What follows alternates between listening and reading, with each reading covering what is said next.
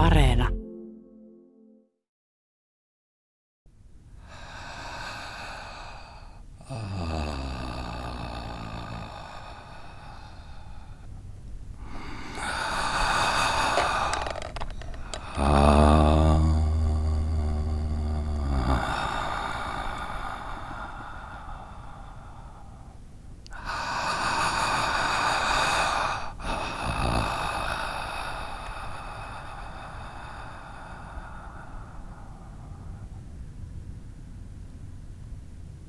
Ennakoimaton.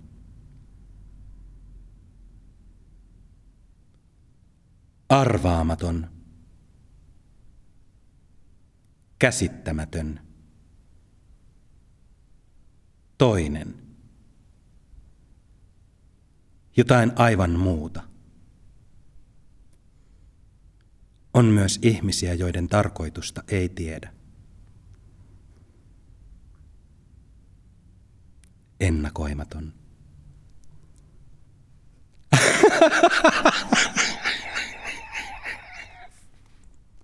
Arvaamaton. Käsittämätön. Toinen.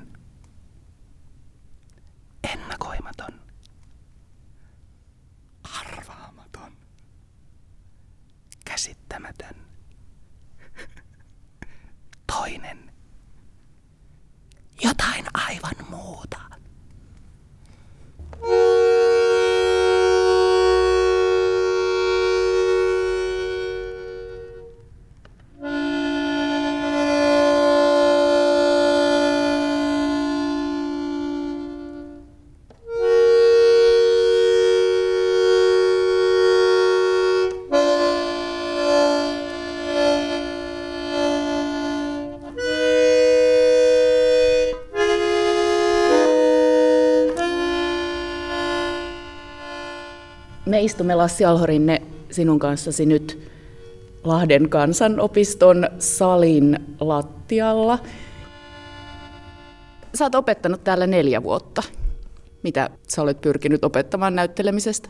No mä en tiedä, voiko näyttelemistä opiskella. Mä äh, tukeudun tuohon meidän koulun seinässä olevaan lauseeseen, että elämän totuutta etsi.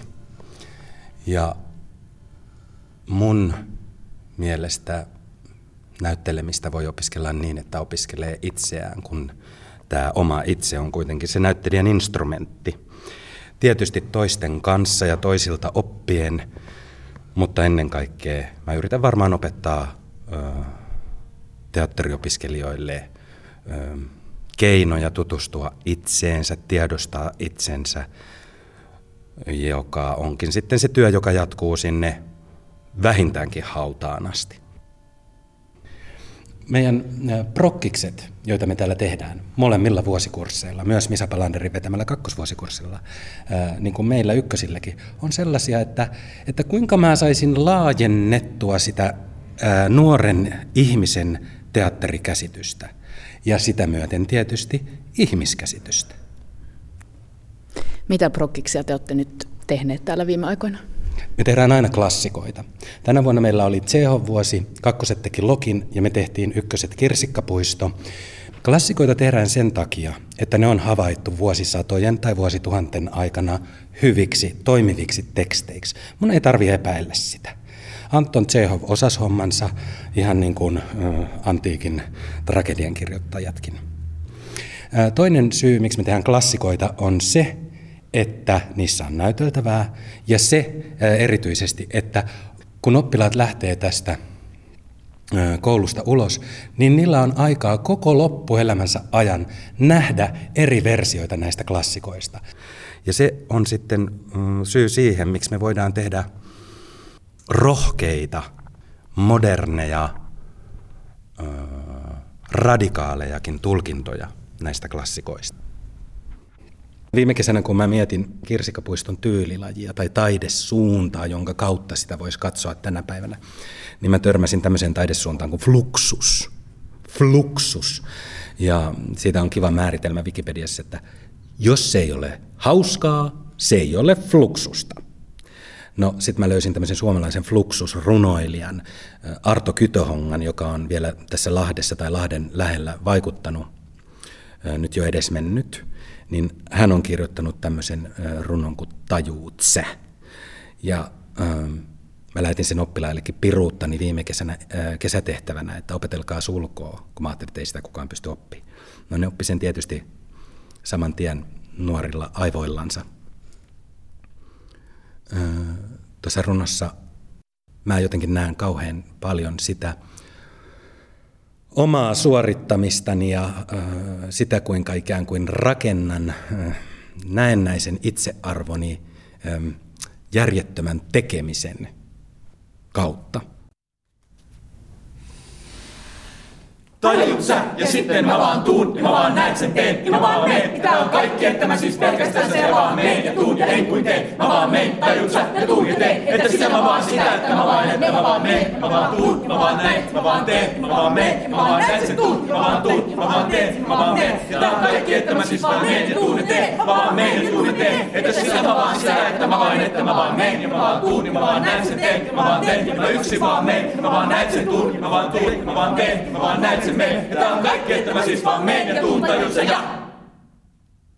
Mä vaan välistä jo? Eikä uudestaan, samalla lailla. Toi sun opettaminen on ainakin semmoisella mittarilla, jos sitä nyt voi minä mittarina pitää, niin ollut menestyksekästä, että täältä on paljon ihmisiä päässyt sitten teatterikorkeakouluun. Paljonko oli, oliko viime vai toista vuosi? Kun... No viime vuonna esimerkiksi meni teatterikorkeakouluun Helsinkiin yhdeksän kansanopiston teatterilinjan käynyttä. Yksi Henri Tuulasjärvi meni ohjaajapuolelle ja Miika Alatupa tanssin puolelle, mutta myös sinne näyttelijätyön laitokselle.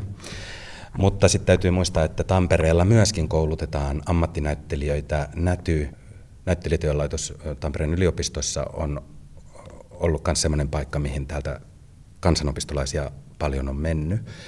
Ja tämä on ihan hauskaa, että nyt mä pystyn ikään kuin näkemään myös sitä teatterikoulun ja nätyn elämää taas entisten oppilaitteni kautta. Hmm. Sä olet itse opiskellut täällä aikoinaan myös. Mitä muistat siitä, kun tulit tänne ensimmäisen kerran? No, ensimmäisen kerran mä tietenkin olen ollut täällä valintakokeissa ja mä olin silloin 17-vuotias. Tiesin kaiken ja osasin kaiken ja olin hyvin radikaali ja reipas. Se aika 89-90 oli äh, suomalaisessa teatterihistoriassa hyvin erityistä aikaa. Se oli post-post-post turkkalaista, voisiko sanoa post-post-parviaislaista aikaa. Ja sitä leimas äh, aika vahvat olemisen ja tekemisen tavat.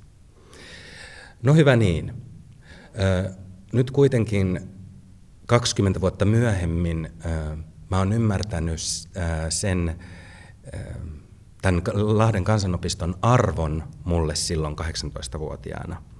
Se on ollut mun näyttelijän polullani tai taiteilijan polullani ehkä se kaikkein dramaattisin muutos. Ei se, että mä pääsin teatterikorkeakouluun tai olen saanut kuvani kaupung, jonkin kaupunginteatterin mm, lämpiön seinälle näyttelijänä, tai muut tällaiset ole ollut niin dramaattisia. Kaikkein dramaattisin kohta on ollut silloin nuorena se vuoden aika tai yhdeksän kuukautta ihmisen kohdussaoloaika, minkä tämä lukuvuosi kestää, yhdeksän kuukautta. Sen aikana sai jo niin, tai joutu jo niin nuorena pähkäämään sitä, että, että olisiko musta tähän, haluanko mä tehdä kaikkeni päästäkseni tähän ammattiin, ja voisikohan musta ihan oikeasti olla siihen. No en mä sit voi vetää yhdessä, koska sit se menee mulle liian matalaksi. Ai jaa, hei, no oisko sekin muuten hauska? Ei mennään vaan, kato joku se siitä vaan. Ota ensin yksin ja ota sitten yksin ja ottakaa sitten vielä kaksi. Okei. Okay. Niin sitten tässä tulee Joo. Irina Nuutinen. Porgiamor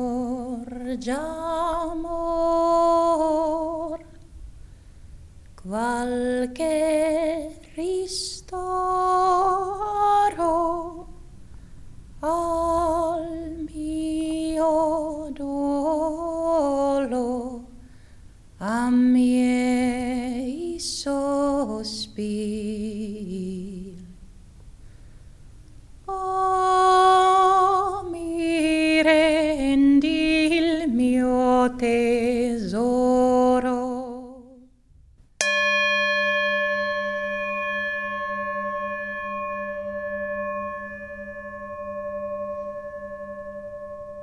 Lassi Alhorinteen kanssa istumme täällä Lahden kansanopiston korkeimmalla paikalla tällaisessa vanhassa tornissa. josta on ikkunat joka suuntaan. Kaikkiin neljään ilmansuuntaan. Ajattelen, että jos me puhutaan nyt elämänmuutoksista tai risteyskohdista, niin, niin tämä on kiinnostava paikka, kun ensinnäkin voi katsoa mihin suuntaan tahansa, ja sitten tästä menee noin raput tonne alas, ja sitten tuossa menee vielä tikapuut ylös johonkin Kyllä. mystiseen. Siellä on vissiin joku vintti, tai en mä tiedä, vaikka ne on ne raput sinne taivaaseen. Miten susta tuli näyttelijä? Mitkä asiat siihen on vaikuttanut? No mä oon äh, elänyt 16 eka vuottani Toijalassa, äh, Hämeessä, pienessä, pienessä metallikaupungissa. Ja kun se oli tämmöinen, me oltiin työläisperhe, ja mä jo äidin mahassa osallistuin pioneereihin, joka oli siis Suomen kansan demokratian liitto. Se oli tämmöinen kommunistinen lastenjärjestö. Ja mä oon omaksunut siellä vähän niin kuin lapsuuden uskona jo tämmöisen poliittisen uskon. Ja nimenomaan, että lapsena mä aika varhaisessa vaiheessa tajusin, että kolme asiaa. Että maailmassa on ihmisiä, joilla ei ole tarpeeksi ruokaa. Se tuntui musta ihan älyttömältä. Sitten mä ymmärsin, että maailmassa on ihmisiä, joilla ei ole kotia. Ja kolmanneksi mä ymmärsin, että on maailma, jossa ihmiset ei pääse kouluun. Ja ö, lapsena mä jotenkin kuvittelin, että ahaa, että täytyy ryhtyä poliitikoksi. Juu, että ehdottomasti nyt mä ikään kuin koulutan itseäni ja menen niin kuin step by step, askel askeleelta eteenpäin tässä ja sitten mä menen eduskuntaan ja sitten pikkuhiljaa ministeriksi ja presidentiksi ja ehkä jopa keisariksi tai diktaattoriksi, jos tarvii, että mä saan maailmaa muutettua oikeudenmukaisemmaksi. Se oli hyvin tämmöinen kauniisti ajateltuna naivi käsitys maailmasta. Minkä ikäisenä sä tämmöistä suunnittelit? No se on ollut niin varhaisesta vaiheesta kuin mahdollista. En mä tiedä paljon mä oon ollut, ehkä, en mä tiedä milloin mä oon suorittanut ensimmäiset tieto- ja taitomerkit pioneereissa. Varmaan, olisiko se joskus 7, 5, 6, 7, 8 vanhana. Mutta sitten kun mä olin 12-vuotias, niin sinne Toijalaan perustettiin nuorisoseuran, joka kuuluu vähän tämmöiseen arveluttavaan porukkaan, nuorisoseuran porukat, mutta nuorisoseura perusti näytelmäkerhon. Ja sitten mä jouduin, jouduin elämäni tähän asti, tähän asti sen elämäni ehkä niin kuin dramaattisimpaan valintatilanteeseen, että, että mitä jos mä en rupeiskaan poliitikoksi kumminkaan, vaan että jos mä alkaisinkin taiteilijaksi. No sit sattui, meillä oli viikonloppuleiri Toijalan lähellä sen maalla silloin 12-vuotiaana, ja mä itkin siellä koko yön tätä, että mitä mä nyt teen, kun keskiviikkoiltaisin on pioneerikerho, ja sitten myöskin alkaisi samaan aikaan keskiviikkoisin siellä nuorisoseurassa se näytelmäkerho. Ja kuinka ollakaan, mulle sattui vastaan ehkä maailman viisain pioneeriohjaaja. Ja se katsoi mua aika tylysti syvälle silmiä ja sanoi, että se ainoa ihminen, joka pystyy tässä sua auttamaan, oot sinä itse. Ja niin mä jätin pioneerit, vaikka ne mun sydämessäni kulkeekin aina ikuisesti. Mutta tota, mä vaihdoin sen sitten siihen näytelmäkerhoon ja siitä sitten mä aloin harrastaa teatteria jo julkisestikin aika pian. Ja se oli mulle eh, valtava muutos. Siellä työläiskaupungissa, työläisperheessä eh, kulttuuriin ei kuulunut kauheasti tunteiden näyttäminen eikä mikään mm, itsensä miettiminen sillä lailla. Ja sitten tuli semmoinen, mä oon aina sanonut, että se on vähän niin kuin huumaava, huumeiden kaltainen paikka maailmassa, teatteri, jossa saa luvan kanssa miettiä itteensä, prosessoida itteensä, kaivaa itsestään käsittelemättömiä asioita käsiteltäväksi. Ja mä luulen, että mä oon hengissä sen takia. Vieläkin, tänäkin päivänä. Mutta tosiaan sitten kun se teatteri siellä mun Toijalan kotikaupungissa niin, niin sanotusti arjessa valtas mun maailmani, niin e, mulla oli ihan selvää, että mä haluan tehdä tätä taidetta politiikan sijaan. Että se on ikään kuin syvempi ja laajempi maailma. Ja siitä mä sitten hyvin määrätietoisesti jo silloin 12-vuotiaasta eteenpäin päätin, että mä oon aika onnellinen, kun mulle niin varhaisessa vaiheessa selvisi se, että mitä mä oikeasti haluan tehdä elämälläni. Mm-hmm. Oikein niin kuin tahdon tehdä. No sitten mä olin tietysti poikkeava ja poikkeuksellinen siellä Toijalan maailmassa ja se aiheutti ristiriitoja teiniässä ja mun piti päästä sieltä äkkiä pois. Hyvä niin, mä sain sitten harrastaa kovasti teatteria eri puolilla Suomeen harrastajapiireissä ja, ja tota, mm, mulle aina sanottiin, että, että sä ole ikinä teatterikouluun pääseen, että kun sä oot niin kummallinen tai erikoinen. Mä olin tämmöinen New Age-ideoissa marinoitu punkkari. Ja sitten vielä punkkarinakin mä olin ihan vääränlainen, että muut punkkarit kun kuunteli Sex Pistolsia, niin sitten mä kuuntelinkin jostain syystä Zara Leanderia tai Veera Teleniusta ja olin niin kuin ihan vääränlainen aina. Ja myöskin niin kuin alusta asti mm, taiteessa tai teatterin tekemisessä mua kiinnosti marginaalit ja omituisuudet jostain syystä. Ja ehkä sitä myös, niin siitä tuli semmoinen niin kierre, että kun mä koin itteni poikkeavaksi kaikin tavoin.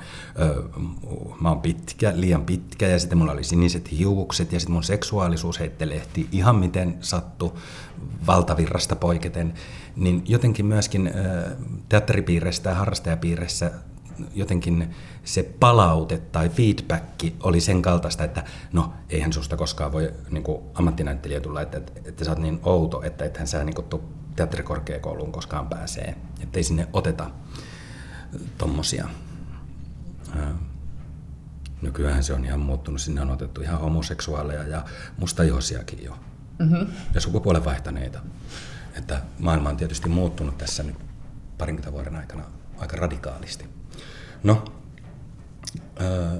no sitten tuli tietysti tämä Lahden kansanopisto, joka oli kauhean erityinen siinä 18-vuotiaana, koska sai kaltaistensa seuraa. Meitä oli se parikymmentä nuorta ihmistä, jotka kaikki halusivat valtavasti teatterin tekijöiksi ja ryhmässä toisilta oppien, toisten kanssa vääntäen ikään kuin se tahtotila sitten vielä kirkastui.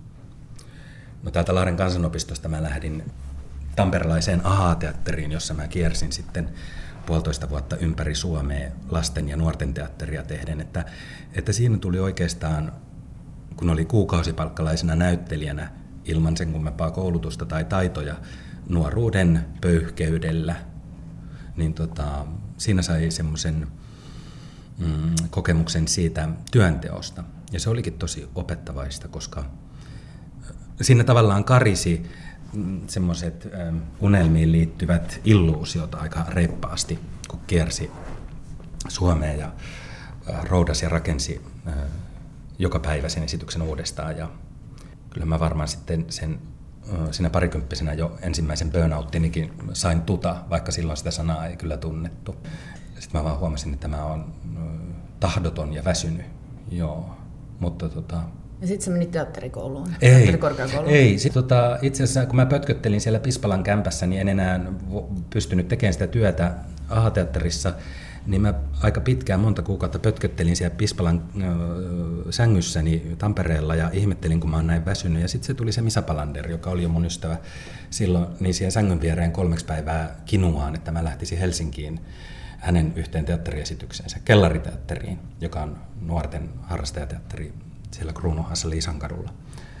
Ja tota, se oli niin tiukka siinä kinuamisessaan se Misa, että hän oli kirjoittanut oman näytelmän, oman tekstin ja oli ajatellut, kirjoittanut mulle myöskin roolin siihen.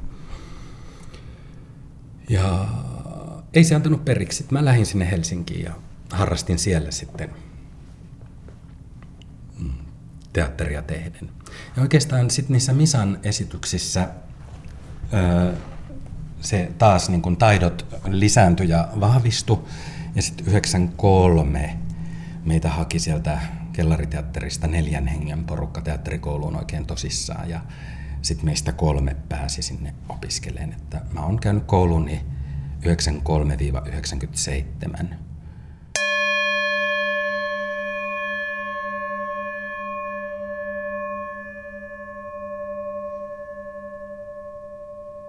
Minkälaista se oli se teatterikoulun aika sitten?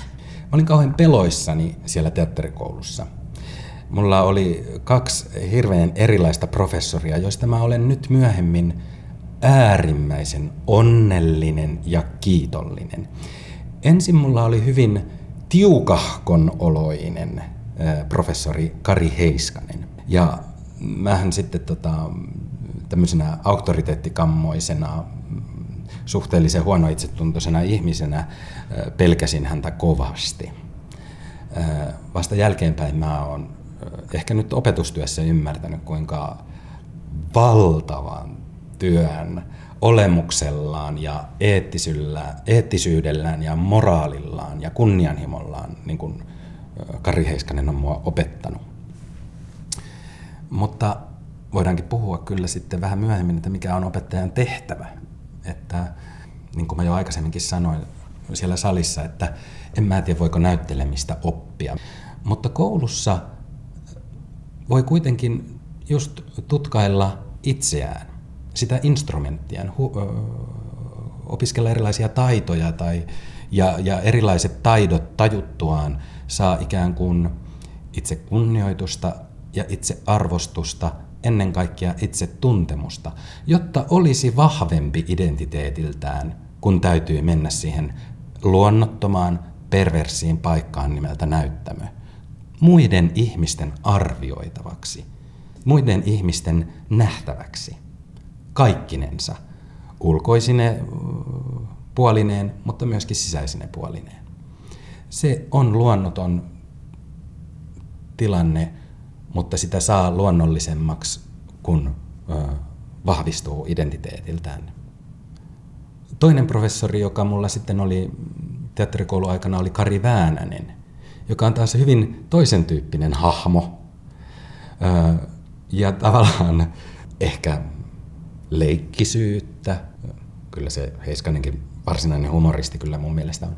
Mutta tota, Kari Väänänen sitten taas ikään kuin sai meitä ehkä edes hivenen rentoutumaan siinä teatterikoulumaailmassa. Teatterin opiskeluhan on vähän saatanallista. Kun siinä joutuu rääpimään ja ronklaamaan, tai saa rääpiä ja ronklata omaa menneisyyttään, tutkailla itteensä kaikki ne hyvine puolineen, mutta myös huonoine puolineen. Tulla ikään kuin tietoiseksi siitä kaikesta, mitä ihmisen sisuksissa on. Mutta ehkä sen tämän teatteriopiskelun arvo on ehkä se, että jos esimerkiksi täällä nuori ihminen, niin kuin minä nuorena teatterikoulussa, joudun kohtaan aika vaikeita asioita ensimmäistä kertaa, eli peiliin kattomista, myös toisten ihmisten kautta, niin sehän tulee, eihän se, eihän se lopu. Sitä tapahtuu koko elämän ajan. Mutta että ensi kerralla, kun tämä taas tapahtuu, niin mä ymmärrän, että hei, tästäkin on selvitty, tai saattaa olla jopa jotain vähän taitoja, että miten selvitä, ihan tietoisestikin osata ikään kuin ratkaista. No tietysti ikäkin tuo sitä ja kaikki elämän kokemukset, mutta että usein nuorena se on tosi reipas se ikään kuin, no suomeksi sanottuna kriisiin joutuminen. Ja myös mielestäni meidän koulussa usein tapahtuu sen tiedostaminen ja siitä selviäminen. Niin se auttaa vahvistaa ihmistä. Ihmistä, joka haluaa just niin pöljään duuniin kuin kaikkien mahdollisten tahojen arvioitavaksi. No miksi sä oot halunnut si- just siihen duuniin? Öö, no, varsinkin näyttelijöillä näyttää olevan öö, yksi yhteinen nimittäjä aika tosi monella.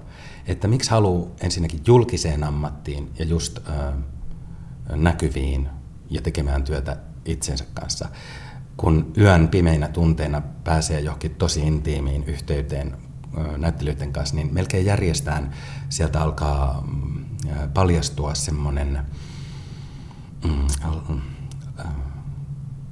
laps, usein lapsena koettu niin iso ujous, tai ehkä myöskin niin kuin, mm, yhteyden puuttuminen, että sitten se menee jo niin isoksi ujous ja arkuus, että haluaa mennä johonkin semmoiseen paikkaan, jossa sitä joutuu väkisinkin tekemään, ikään kuin tietoisesti, käsitteleen, tai näin mä oon ainakin kokenut. Mä ajattelen itteni aika autistiseksi ja nykyään aika erakoksikin ja, ja hirveän ujoksi ihmiseksi. Ja nyt esimerkiksi opettajan työssä mä joudun väittämään erilaisia asioita hyvin pontevasti. Onneksi meillä on mielipiteen vapaus ja myöskin se vapaus, että me voidaan vaihtaa mielipiteitä ihan railakkaasti ja reippaasti.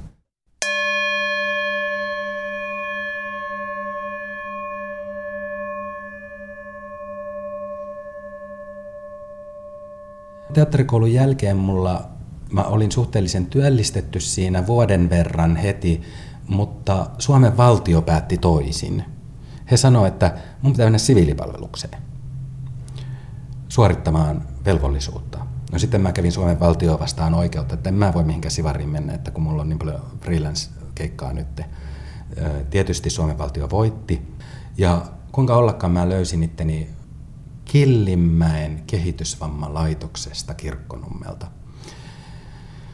joka on Helsingin kaupungin kehitysvammalaitos. Ja mä menin sinne ikään kuin ajattelin, että mä pidän välivuotta teatterin tekemisestä, mutta mulla oli semmoinen huippuviisas esimies Ulla Häyrinen, joka on johtava ohjaaja kehitysvammapuolella, ja hänpä salakavallasti saikin mut tekeen teatteria kuitenkin niiden kehitysvammaisten kanssa. Ja se oli mulle kehon ja tajunnan räjähdyttävä kokemus. Se siviilipalvelus ja sen jälkeiset vuodet, joita mä aina kun vaan pystyin, niin tein siellä kehitysvammaisten kanssa töitä. Yhtäkkiä mua ei arvioitukaan kauhean tiukasti, niin kuin me älykkäät ei-kehitysvammaiset ihmiset teemme. Vaan ö, kehitysvammaisten kanssa asuessa ja eläessä, mäkin asuin silloin siellä laitoksessa. Mä ensinnäkin rakastan laitoksia, kun ne on musta niin turvallisia. Mun pyykit pesti ja sitten mulle koko ajan tehtiin ruokaa siellä ja, ja tota, me saatiin ö, käydä teatterissa ja juhlia kaiken päivää. Joka päivä mun piti halata sata ihmistä. Mulla oli varsinkin siihen aikaan tosi hankala suhde kehooni.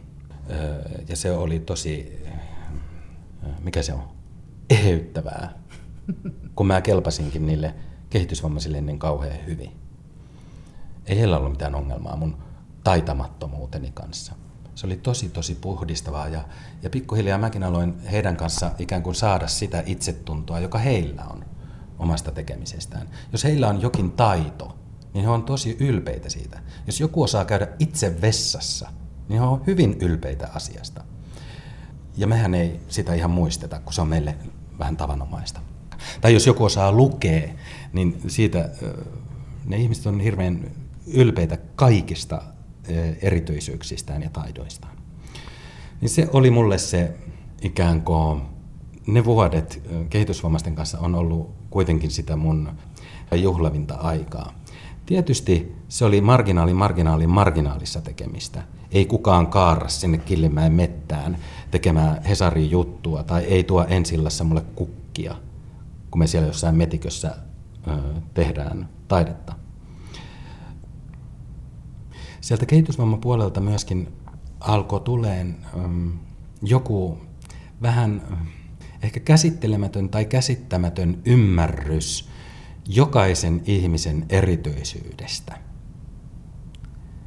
Ja ne on varmaan ö, niitä ihan alkioita tai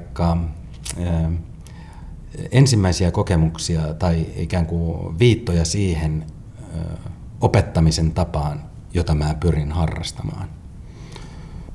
Kerro vielä, minkälaista teatteria te teitte niiden kehitysvammaisten kanssa? No, se on justiin mm, aina siitä esiintyjästä tai kehitysvammaisesta henkilöstä lähtevää. Mä muistan paljon yhtä poikaa, joka heilutti vasenta jalkaansa, tai niin kuin sitä var, vasemman jalan varpaita. Ja hänellä ei heilunut oikeastaan mikään muu. Uh, selvä. Sitten tehdään siitä heiluvasta jalasta se esitys. Jouluna siihen pannaan kellot kiliseen, pääsiäisenä siihen pannaan ö, ö, värjätyt munat heilumaan, ö, juhannuksena koivunvihta, koivunoksa ja tota, itsenäisyyspäivänä sitten Suomen lippu. Mä muistan, että meillä jossain vaiheessa Killimäessä se näytelmäkerho paisui ikään kuin liian isoksi. Ja sitten mä pölkkypäänä heti ajattelin, että, että juu, että tässä on varmaan vähän liikaa nyt porukkaa, että ketäs tästä kerhosta laitettaisiin pois, että pitäisiköhän toikin poika, josta juuri puhuin, ikään kuin, eihän mä edes tiennyt, että tietääkö se, missä se on. Se oli niin syvästi kehitysvammainen tai omassa erityisessä maailmassaan. Ja sitten mä ajattelin, että ei, että, että jätetään vaan nämä, jotka osaa itse kävellä ja ehkä puhuakin ja mahdollisesti näkee silmillä ja näin, että, että pannaan noita pois, josta ei tiedä, että onko sille mitään hyötyä. Ja aika nopeastihan mä ymmärsin, että no entäs sitten, jos juuri tuolle pojalle tämä yhden tunnin ö, kerho viikossa on se arkirutiinia rikkova erityinen paikka. Mikä mä oon määritteleen tai kuvittelemaan, että mitä hän ymmärtää tai mitä hän kokee. Eihän mä sitä voi tietää. Myöskin ne teemat nimenomaan, joita esityksiin tai esiintymistilanteisiin, jos ne ei ollut esimerkiksi esityksiä, laitettiin, niin ne tuli kyllä niin kuin näiden Killimäen asukkaiden omasta maailmastaan. Että enhän mä voi etukäteen päättää niitä teemoja, jotka ihmisistä kumpuaa, vaan ne tapahtuu siinä ja nyt, tai tässä ja nyt tilanteessa. Se oli mulle tosi vapauttavaa teatterin tekemistapaa ja ikään kuin pakotti paljon enemmän ää, nyt hetkeen siihen läsnäolemisen tilaan, mikä tapahtuu nyt, eikä esimerkiksi ennakkosuunnitteluun tai, tai omien henkilökohtaisten tavoitteiden ö, toteen tekemiseen. Mm. Mm. Sulla on siinä runoja, mitä ne on? No on Vappu Salivuoren äh, runoja tämmöisestä postuumista omakustannekirjasta kuin on myös ihmisiä, joiden tarkoitusta ei tiedä. Vappu Salivuori oli äh, semmoinen 1927 syntynyt äh, ihminen, johon mä tutustuin sitten hänen vanhoilla päivillään Killimäissä. Ja Vappu oli näytteli mun äh, esityksissä. Hän oli muun muassa Louhi Kalevala-esityksessä ja äh, Vappu osasi kirjoittaa. Ja hän kirjoitti ajatuksiaan ja runoja, aforismeja, joita on koottu tähän hänen kuoleman jälkeen tehtyyn kirjaan. Hän oli myös äh, sillä lailla erikoinen ihminen, että hän oli miljonääri. Ja kun hän oli mun ystävä ja näin, niin me usein Killimäistä lähdettiin Pirssillä Helsinkiin katsomaan esimerkiksi teatteria ja sitten me juotiin vermuttia. Mä oon esittänyt näitä vapurunoja siellä täällä ja näihin on saa, hän on jotenkin kiteyttänyt monen sorttisesti tätä elämän tarkoitusta ja mm. Hmm, Joo.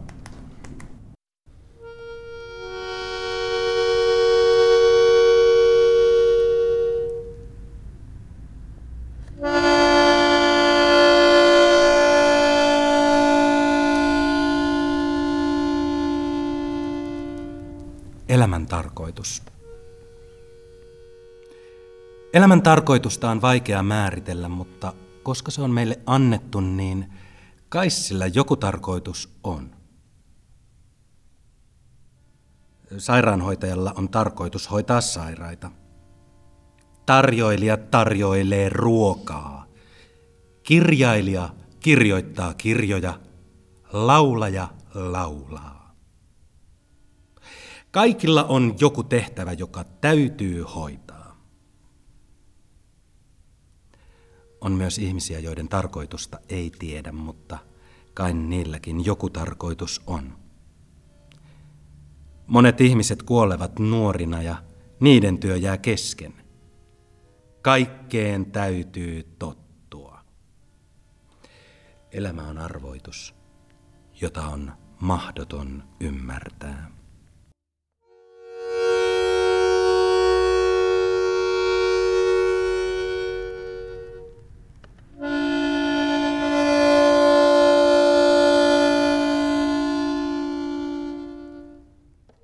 No se oli siis iso käänne, että sä lähdit opiskelemaan uudestaan Mm. ja opettamista, niin Mm. mikä tähän johti, tähän päätökseen? No mä olin, öö, se oli varmaan, siis ihan, tämä on tosi lattea syy, mutta että mä tarvin rahaa öö, työstäni, koska mä, mulla oli ollut sitten niin rankka burnout öö, näyttelijänä ja ihmisenä tuossa kymmenen vuotta sitten.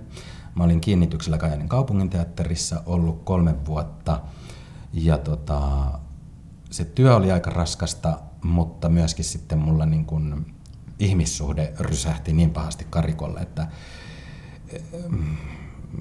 ja myöskin ehkä tuommoinen tiedostamaton depressio nousi niin isoksi, että mä kosahdin kunnolla karille. Ja sitten mä tarvin yksinkertaisesti raha, hirveästi rahaa psykoterapiaan kahdeksi vuodeksi. Ja tota, freelance-näyttelijänä, taikka näyttelijänä yleensäkään ei tienaa niin kuin taloudellisesti ihan, ihan kauhean hyvin, että sitten ikään kuin opettajana mä sain säännöllistä tuloa ja pystyin maksamaan terapiani. Niin se oli näin tavallaan niin kuin typerä tämä, tai niin kuin pöliä tämä tämmöinen niin kuin käytännöllinen syy. Mutta kyllä mä nyt selvästi myöskin jälkeenpäin näen, että, että mua on tökkinyt tässä 25 vuoden teatterin tekemisen tielläni se näyttelijän työn aika suppea tekemisen tapa. Että siinä on niin pieni yksikkö siinä kokonaisuudessa, ei voi kauheasti vaikuttaa teatterityössä, mitä näytelmää tehdään, kenen kanssa tehdään, millä metodilla tai millä tyylilajilla. Että ehkä mä olin alkanut sitten jo kaipaa vähän ikään kuin, tai en vähäkään, vaan aika paljonkin ammatinkuvani niin kuin laajentumista. Ja halusin oppia jotain muuta. Että ei voi olla niin, että mä muistan aina keväät jotenkin teattereissa, että kun muut iloitsee kevätauringosta ja luonnon heräämisestä henkiin niin sanotusti, niin näyttelijät onkin siellä mustassa laatikossa ja pähkäävät jotakin jonnijoutavaa repliikkiä, joka ei ehkä ole se itselle kaikkein tärkein asia. Mutta sitten täytyy kuitenkin kuvitella, että se muka olisi. Mä tunsin tyhmentyväni siinä kohdassa. Kaipasin jotakin vähän laajempaa maailmankuvaa. Kun sanoit, että näyttelemistä ei voi opettaa, mm. mutta että jotakinhan sä täällä pyrit opettamaan kuitenkin. Vitsi, sitä pitäis, pitäisikö siitä jutella jonkun oppilaan kanssa? Mm. Pitäisikö mun soittaa tuo Tuomas Vahtulota tänne? Kun se on niin pirun, se on hirveän päässään. Mutta sitten se koko ajan lähettää, mäkin sanoin sille just, että moi. Hei, toi kysyy toi Niina multa nytten, että, että mitä sä niinku opetat? Ja sitten mä ajattelin, että no en mä mitään opeta. Niin sitten mä mietin, että no voisiko kilauttaa kaverille eli sulle, että voisiko se tulla kertoa kun sä usein, mä löysin niitä sun kirjeitä ja sit sä usein kirjoitat siitä, että joo sä oot kyllä tosi hyvä opettaja ja sit mä kyllä vihaan sua niin paljon. Ja, pystyisikö sä sanoa sitä, mitä täällä on opetettu esimerkiksi nyt tänä vuonna sulle? No kokeillaanko? Me ollaan tässä tornissa. Mä tuun Kiva, moi. Niin sitten Tuomas voisi puhua jotain käytännössä, koska se osaa taas ehkä sitä mahdollisesti. Ja äsken se Joru yritti sanoa. Moi. Moi. Niina. Moi Tuomas. Moi moi. Niin, mitä toi Lassi opettaa? Mutta ennen kuin Niin. Tuomas Paahtoluoto vastaan, niin mä osaan sanoa niin kuin nämä, mitä mä olen ikään kuin paperille usein kirjoittanut siitä, mitä mä opetan. Kun mä aloitin täällä mm, neljä vuotta sitten, niin mä valittiin tavallaan neljä semmoista asiaa, jo, tai sanaa, joiden ympärille mä aloin kerätä esimerkiksi harjoitteita tai tuntiopetusta. Mun työhän on siis suomeksi sanottuna järjestää tämä opetus, eli hankkia opettajat ja niin poispäin. Täällä on paljon tuntiopetusta, on musiikkilaulu, kuoro, yksinlaulu, sitten on akrobatia, eli kehon hallinta ja liike, eli tanssi. No sitten on puheopetus ja erityisesti teatterihistoria, jota mä pidän tärkeänä nuorille. Paljon mä myös kirjoitutan ja luetutan, koska mä ajattelen, että näyttelijän työ on kuitenkin pohjimmiltaan ajattelemista tai ainakin ajatuksen välittämistä. No, mutta siis, nämä neljä arvoa, niin ensimmäisenä se, kun me asutaan täällä koulussa tai eletään tätä koulua, niin tieten, ja, ja, ja tehdään liian isossa ryhmässä. Mulla pitäisi olla kolme oppilasta, mutta mulla on 20. No, sen mä käännän positiiviseksi ottamalla arvoksi ensemblen, eli ryhmän. On pakko saada se ryhmä toimiin keskenään. Ja sitähän se on, se teatterin tekeminenkin. Vaikka tekisit monologin, niin yksin sä et sitä tee. Sen on joku kirjoittanut, sen mahdollisesti joku ohjaa tai puvustaa. Ja ennen kaikkea, heti kun siihen tulee katsoja, niin et sä ole enää yksi, vaan sä oot vuorovaikutuksessa. Ensemble. No toinen asia on sitten, että kun näyttelijän instrumentti on tämä keho ja psyyke, niin se kehon hallinta, kehon hahmotus, joka tulee paljon myöskin kehitysvammatyöstä ihan konkreettisesti, niin kehollisuus.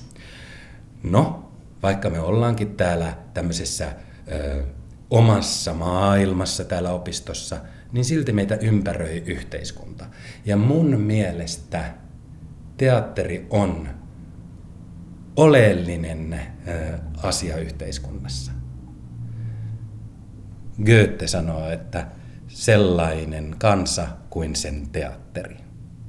Eli teatterissa voidaan peilata yhteiskunnallisia asioita. Kolmas arvo on siis yhteiskunnallisuus, tai jos halutaan käyttää vähän voimakkaampaa sanaa, niin poliittisuus.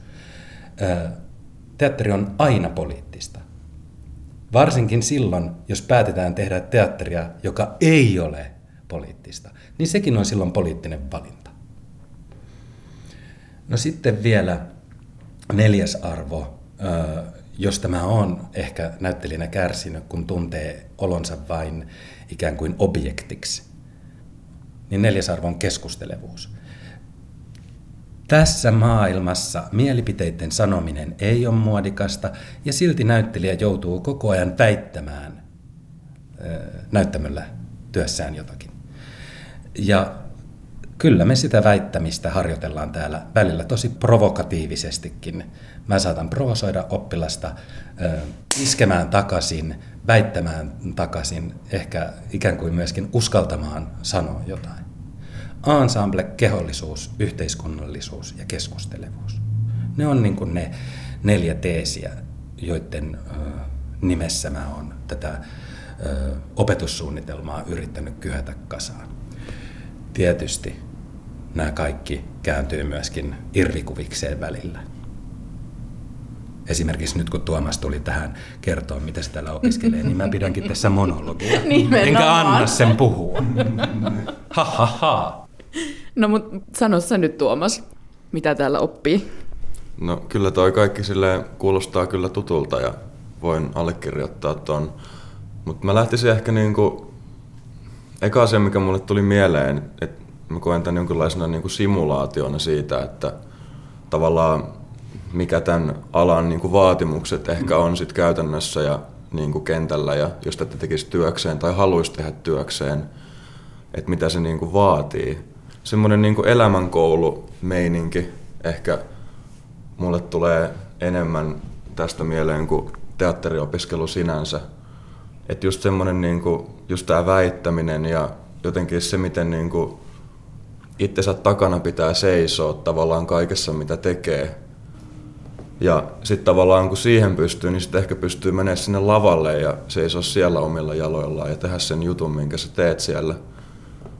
Että tavallaan, että se lavalla oleminen ei ole vaan niin kuin kasa jotain taitoja tai jotain niin kuin opittuja juttuja, vaan saat siellä koko sun persoonalla ja olemuksella ja keholla. Ja sitten mun mielestä niin Lassi laittaa meidät tosi koville ja vaatii meiltä tosi paljon. Ja sitten kun me eletään tässä koulussa hyvin silleen kokonaisvaltaisesti ja vähän niin kuin semmoisessa teatterikuplassa tavallaan, että on niin kuin sellainen eräänlainen kielikylpy teatteriin ja itsensä tutkiskeluun. Että tavallaan se kela, että kuka minä olen ja kuka mä oon niin tekijänä ja mitä mä opiskelen ja mitä tämä teatteri mulle tarkoittaa ja mitä mä elämässäni haluan tehdä, niin se prosessi tavallaan pyörii koko ajan siellä taustalla. Ja sitten Lassi just provosoi meitä niin kuin, tavallaan ehkä niin kuin just katsomaan itseä ja katsomaan suhdetta siihen opettajaan ja prosessoimaan sitä oppilas-opettajasuhdetta. Ja... Minkälainen oppilas-opettajasuhde teillä on? Uh, No okei, okay, ensinnäkin mä kommentoin, että paitsi että oppilas-opettajasuhde, että miksi se on minusta niin tärkeää tarkastella, on kuitenkin se, että usein näyttelijä-ohjaajasuhde on vähän samankaltainen. Että sitä kai tässä yrittää just simuloida, joka on hyvä sana.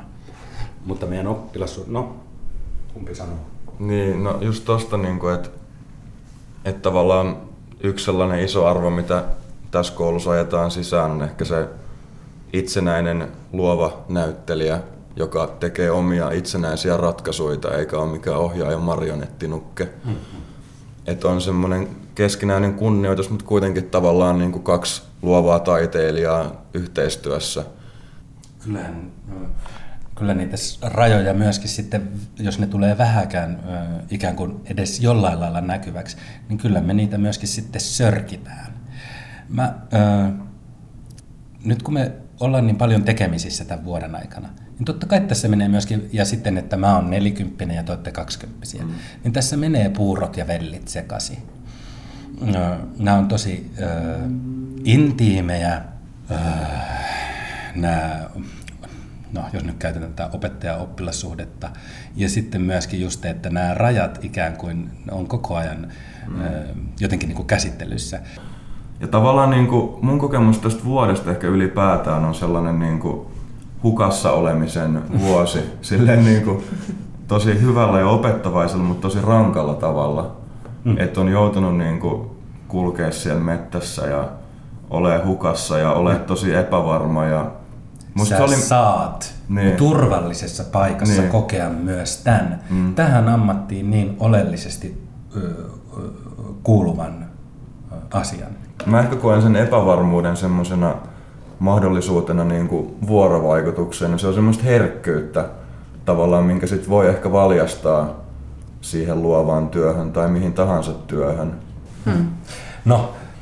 Se on kyllä se keskeneräisyys aina varmasti hmm. tässä työssä hmm. ja kaikissa töissä niin kuin läsnä.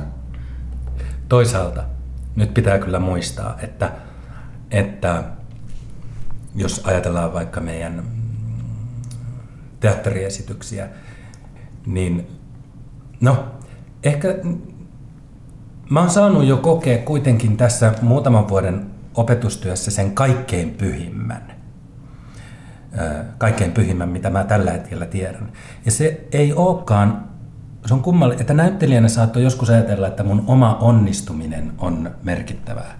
Toisaalta kuitenkin näytellessäkin sai kokea semmoisia aika harvinaisia hetkiä, jolloin yhteys kaikkien tekijöiden tai kaikkien katsojien kanssa tulee kauhean vahvaksi kokemukseksi.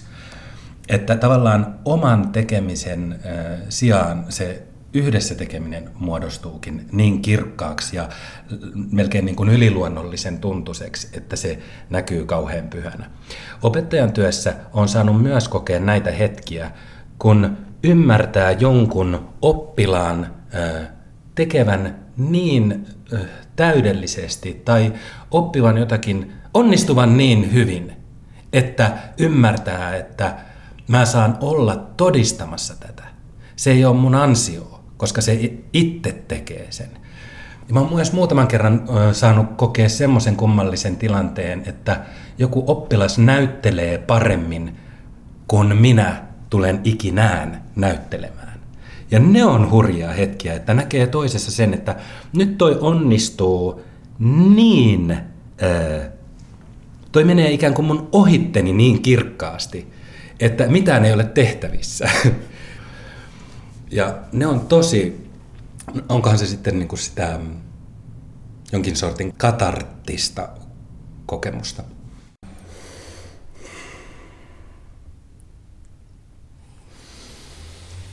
Me olemme unessa. Ensimmäinen heräämisen oire on siinä, että me alamme hämärästi tajuta olevamme unessa. Meitä hallitsee entisyys, vuosituhannet dominoivat meitä. Meidän on katsottava uudestaan ja uudestaan kaikkea. Unesta tietoiseksi tuleminen on heräämisen ensimmäinen oire. Tämän tietoisuuden virittämä totuudellisuuden tarve, tarkan, levollisen ja kuitenkin intensiivisen tarkastelun tarve on toinen aste. Saattaa tulla hetki, jolloin ylitämme kaiken, mitä olemme oppineet, tietäneet ja ymmärtäneet, jopa sanoiksikin pukeneet itsellemme ja muille. Mistä sä unelmoit? Mä haaveilen siitä, että mä vanhenisin. Mulla on ollut lapsesta asti joku kummallinen haave tulla vanhaksi mieheksi. Öö, kyllä mä unelmoin siitä, että mä vähän tästä vanhenisin ja saisin tuta, että pystyisi tarttumaan niihin mm, vähän kiinnostavampiinkin rooleihin. Kyllä mä nyt kokeilin tuossa meidän keväisessä Tsehovin kirsikkapuistossa sitä yhtä unelmaroolia, joka on Firssin rooli – se palvelija, joka on ollut siellä iät ja ajat ja joka on se, joka sinne vahingossa unohtuu. Mä seisoin tuolla takanäyttämöllä koko tämän kaksi ja puoli tuntia paikallani ja oppilaat sai mennä mun ohi ja näytellä. Öö, mutta kyllä mä itselleni sitten tähän loppuun annoin yhden repliikin. Mutta se Anton Tsehov saikin sitten potkut, koska mä löysin mun entisen oppilaani Milla Järvisen Tsehov-esseen neljän vuoden takaa. Ja siinä lopussa se Firs, vanha juuttunut lakeija, irtos siitä paikaltaan ja sanoi näin. Nuoruus ja vihreys. Elämä. Se on mennyt ihan niin kuin ei olisi elänytkään. Minä en aio katkeroitua. Minä en aio olla valintojeni vankia, kärvistellä liitossa, jossa ei ole päämäärää eikä sen enempää tulevaisuutta. On lupa lähteä. Minulla on lupa lähteä ja unohtaa entinen, jättää kaikki se vanha ja turvallinen. Täytyy uskaltaa ei minun tarvitse uskoa itseeni eikä minkään suurempaan. Ei sinä uskoa tarvita, kun on jättämässä kaiken entisen. Suljen vain silmät siltä kaikelta, mitä selkäni takana on. Mitä selkäni takana edes on? Jos olen uskaltanut kääntää selkäni entiselle rakastetulleni, talolle sekä lapsilleni, olen vapaa kävelemään pois kohti uutta, kohti tulevaa. Uusi tulee aina.